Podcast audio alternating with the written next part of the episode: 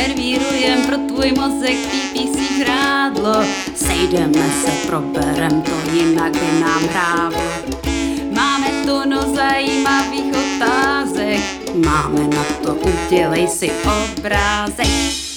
Krásný den, já vás vítám u dalšího dílu našeho podcastu PPC Brain Food. Dneska jsem si vybrala téma, který je trošičku softovější, ale uh, doufám, že vám pomůže. To je takový moje srdcový téma. Já to ráda řeším, protože si myslím, že je to jako pro nás extrémně důležitý. Jednak, aby jsme měli mentální pohodu, abychom tu práci dělali líp a abychom byli chytřejší. A o co se jedná? O hluboké práci a o soustředění. Jak vylepšit schopnost se soustředit, protože je to něco, co je pro náš život klíčové. Proč je soustředění důležitý? Tak jednak lidé, kteří jsou soustředěnější, tak jsou šťastnější. Jako není to taková ta úplná zkratka, jo?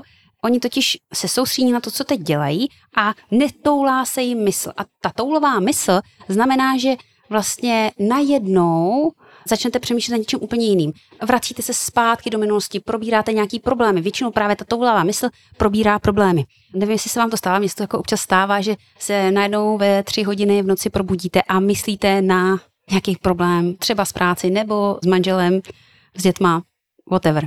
Jo, takže to je toulavá mysl a díky tomu, že vy jste soustřednější, tak se vám to minimálně přes ten den, nebo i třeba když usínáte, tak se vám to vlastně neděje. Pozornost nás spojuje se světem. Vlastně vnímáte to, co je kolem vás a vy se soustředíte mnohem víc třeba i na toho člověka, který je před váma a díky tomu jste mnohem empatičtější, protože když jste roztěkaní, tak vlastně si mm, často i nevšimnete. Nejste tak naladěný na toho člověka, co je před váma. Soustředěnost samozřejmě ovlivňuje schopnost učení, schopnost dokonce vnímání vlastních pocitů. To je hodně zajímavý, že i tohle je vlastně škoda, že si nevšimnete ani, že proč jste naštvaný třeba. Co dál? To je hodně zajímavý, že čím jsme roztěkanější, tím mělčí jsou naše úvahy. Že vlastně my nejsme schopní jít hluboko do toho problému, protože hnedka odběhneme někam dál. Další věc, co je důležitý, tak pozornost je klíčová pro sebeřízení. To znamená, že jako tu vlastní vůli jsme schopni ovládat, nebo víc máme a díky tomu to má samozřejmě jako obrovský vliv na naše životní směřování. Typicky, co se říká, jako když eh, jedete multitasking nebo pořád vás někdo vyrušuje, tak je horší efektivita, častěji chybujete, vlastně ani nedosahujete toho, co jste si naplánovali, jo, protože pořád jste něčím přerušovaný a na konci dne si sednete a máte pocit, jo, já jsem vlastně vůbec nic neudělal. Multitasking vede k většímu stresu a vy když vlastně přecházíte rychle z té jedné aktivity na druhou, tak vám trvá, než se na tu druhou aktivitu naladíte. Takže pro mozek je to náročnější. A pokud máte děti, což možná někteří z vás máte, tak určitě vám doporučuji dávat pozor, jestli vlastně svoji vlastní roztěkanost nepřenášíte na vaše děti. Jo, protože je možný, že vy si hrajete a najednou vás napadne se podívat na mobil a vy rozbíjíte tu soustředěnou hru toho dítěte. A má to nakonec negativní dopad na tu schopnost soustředit se vašeho dítěte. Tím pádem i na všechno to, co jsem říkala předtím. Jo, opravdu pozor i na to, že vlastně takhle můžete velmi negativně ovlivňovat i vaše děti. Tím pádem do budoucna jejich schopnost se učit, rozumět problémům, no tak. Proč vlastně mluvím o tomhle tématu, nebo proč si myslím, že vám k tomu můžu něco říct. Jo? Ne, proč o tom mluvím, protože to jsem teďka vysvětlila, protože je to prostě strašně důležitý, ale proč si myslím, že k tomu můžu něco říct, protože já jsem si k tomu načetla fakt spoustu knížek, třeba 9-10 eh, knížek na tady tohle téma. Co je zajímavé, že v každé té knížce najdete něco ne úplně jiného, ale žádná knížka nepokrývá všechno. Proto jsem to zhrnula. Myslím si, že loni vyšel článek o tomhle tématu. Já bych vám teď řekla takový nejdůležitější typy, co můžete dělat. Ale já si myslím, že úplně nejdůležitější je meditace. A teď chci říct, že já vždycky, když slyším slovo meditace, tak mě to trošku vyděsí. Protože si říkám, jo, tady prostě nějaký ezo a budu... Ne, co znamená meditace? Meditace znamená, že vy vlastně se soustředíte na svůj dech a ten trénink té soustředěnosti znamená, že vy se soustředíte, pak vám to ulítne a vy pak jste schopný se vrátit zpátky. A pak zase se chviličku soustředíte, pak vám to zase ulítne a pak se zase vrátíte zpátky. A to je meditace. Jo, není potřeba nic, žádný svíčky, žádná yoga k tomu, nic. Jenom se sednete, lehnete a soustředíte se na dech. Další možnost, eh, co třeba můžete dělat, soustředit se na nějakou denní aktivitu, která nevyžaduje vaši pozornost. Ale vy vlastně té aktivitě tu pozornost dáte. Třeba sprchujete se. Tak člověk se sprchuje a vždycky myslí na ně, něco úplně jiného a vy třeba ty dvě, tři minuty myslíte jenom na tu vodu, na to, jaký zvuky to vydává, jak je teplá a zase, pokud vám to ujede a začnete přemýšlet nad něčím jiným, tak se k tomu zase vrátíte. A to je ten trénink toho soustředění. To, že se vlastně vracíte. Ono by to mělo fungovat tak, že ta schopnost soustředění se, se vám bude prodlužovat. Můžete používat k tomu třeba nějakou aplikaci, ono to, mě to trošku pomáhá, že vlastně aspoň na začátek je to dobrý, že když teda máte něco ve sluchátkách třeba, tak se k tomu fakt jako vrátíte. Je to taková hůlčička, ale můžete to zkusit i sami a mělo by to zafungovat. Existují i jiné aplikace, které přímo trénují pozornost, ale to jsem nikdy neskoušela, takže já nechci nic doporučovat. Co jsem ještě četla zajímavého um, k pozornosti, k tréninku pozornosti, tak je, že um, děti, které mají uh, ADHD, tak uh, vlastně jejich rodiče nebo ti, kdo je vedou, tak jim pomáhají dokončovat aktivity. Že vlastně ty děti něco rozdělají a jdou k něčemu jinému a vlastně ten rodič je vrátí zpátky a pomůže jim to dokončit. A to bych vám taky doporučovala trénovat. A hlavně tam je zajímavý to uvědomění si, kdy se rozptilujete. Co vás rozptiluje a to se potom snažit eliminovat. Jo, třeba já vím, že mě rozptiluje, když se Google Ads pomalu načítá. A já vždycky potom začnu řešit, jo, jsem v Google Ads a najednou si řeknu, jo, ježišmarja, se to načte, tak já se podívám ještě na e-mail, jestli tam nemůžu rychle na něco odpovědět. Jenomže už se rozptýlím, začnu dělat něco jiného a než se k tomu vrátím a vlastně pak si vzpomínám, a co jsem tady vlastně chtěla dělat. Takže zkoušet eliminovat ta rozptýlení, jo, nebo vám třeba může přijít nějaká notifikace. A to už se dostávám k dalšímu bodu, nenechat se rušit technologiemi. Jo, vypnout si notifikace, třeba vyřizovat zprávy najednou, ne když zrovna přijdou. A i třeba si vlastně vybrat, jaké informace konzumujete. Jo, myslím tím třeba zprávy nebo vůbec influencery třeba. Jako musíte to vlastně konzumovat, musíte třeba vědět, co se děje nejnovějšího v politice, v ekonomii, jaká zpravodajství můžete vynechat. Nebo teda ty influencery, jaký třeba můžete vynechat a nesledovat je.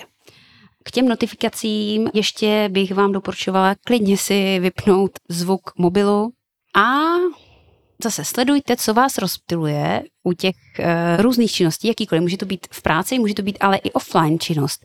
A pokud vy vidíte, že vás třeba rozptiluje mobil, jo, že vy něco děláte a najednou otevřete mobil a začnete bezmyšlenkovitě sjíždět Instač, tak otázka je, jestli by nebylo dobrý si Instagram smazat co třeba doporučují tady k tomuhle, eh, mít třeba tablet na tady takovýhle scrollování a konzumaci sociálních sítí, anebo takových těch rušivých aplikací a na mobilu je nemít.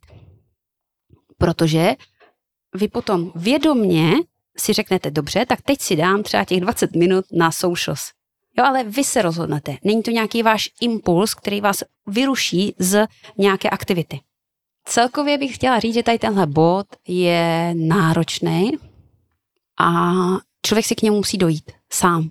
Jo, já jsem měla kolegyni, které jsem řekla, hele, já si myslím, že by si měla vypnout notifikace na noťasu. A ona říká, ne, ne, ne, hele, to je úplně v pohodě, mě to vůbec neruší. Naopak já jsem vlastně víc v pohodě, že vím, co se děje na tom e-mailu a když potom mám čas, tak si to vyřídím. Dva roky na to jsme se o tom bavili a ona říká, že už to má vyplý. Že jsme se bavili zase o jiné kolegyni, která teda měla notifikace a taky si je nechtěla vypnout a bylo to pro ní méně pochopitelný, protože už je měla vyplý. Takže chci říct, že k tomuhle si musíte přijít a musíte vlastně vy sami opravdu vnímat, že vás to vyrušuje. A tím pádem potom to vypnutí je velmi jednoduchý. A pak řešíte třeba ty e-maily v nějakých celcích, zprávy na Messengeru nebo kdekoliv zase v nějakých celcích. Prostě nepotřebujete lidem odpovídat hned. To byly notifikace. A teďka ještě jedna věc, co vás může rušit, tak jsou vaše vlastní myšlenky. Já bych vám doporučila si vždycky zapsat ty myšlenky. Jo, často, mě teda často ruší, co mám udělat. Nebo já totiž nerada píšu e-maily a nerada vlastně, ta komunikace je pro mě trochu těžká, tak dost často si vlastně v hlavě jedu ten e-mail, co bych měla odepsat. A já pak třeba týden prokrastinuju odepsání e-mailu a furt si to píšu v hlavě. Takže tam bych doporučovala opravdu, když vás takhle ruší nějaká myšlenka, tak ji zapsat. A v té chvíli se vám ta hlava vyčistí a už vás nebude rušit. Co ještě v jedné knižce doporučovali, tak eh, doporučovali si vlastně rozplánovat váš volný čas, abyste věděli, co tam budete dělat. Ale to neznamená, že vlastně furt musíte něco dělat. Pozor. Třeba moje máma, tak ona často má pocit, že musí něco dělat a když by jenom seděla a nic nedělala, tak je to blbě. A to vy si můžete naplánovat, že chcete jenom sedět a nic nedělat. Ale v tom plánu jde o to, abyste zase nesklouzávali k nějaké aktivitě jen tak. Jo, abyste vlastně nevyplňovali svůj čas třeba tím čuměním do mobilu, koukáním do mobilu. tak to je další tip, co dělat. Pak eh, hlavně si myslím, že v korporátech, ale možná to někdy máte všichni, že nás ruší schůzky od hluboké práce. Vždycky si buďte jistí, že jdete na schůzku, která má program a že se tam opravdu bude řešit něco důležitého. Já jsem měla období, kdy jsem chodila na schůzky. Ta schůzka měla vyústění, že teda se příště potkáme a znovu to probereme. To bylo neuvěřitelné. Já jsem nebyla jako ten, kdo to vedl tu schůzku, to znamená, že já jsem jenom přispívala, ale nemohla jsem vést tu schůzku. To znamená, že já jsem tam teda velmi trpěla. Co bych vám doporučovala zase, jako pokud můžete ovlivnit, tak eh, se zamyslete nad těma zkuskama, které vám dávají smysl nebo nedávají, jestli se tam chcete účastnit nebo ne.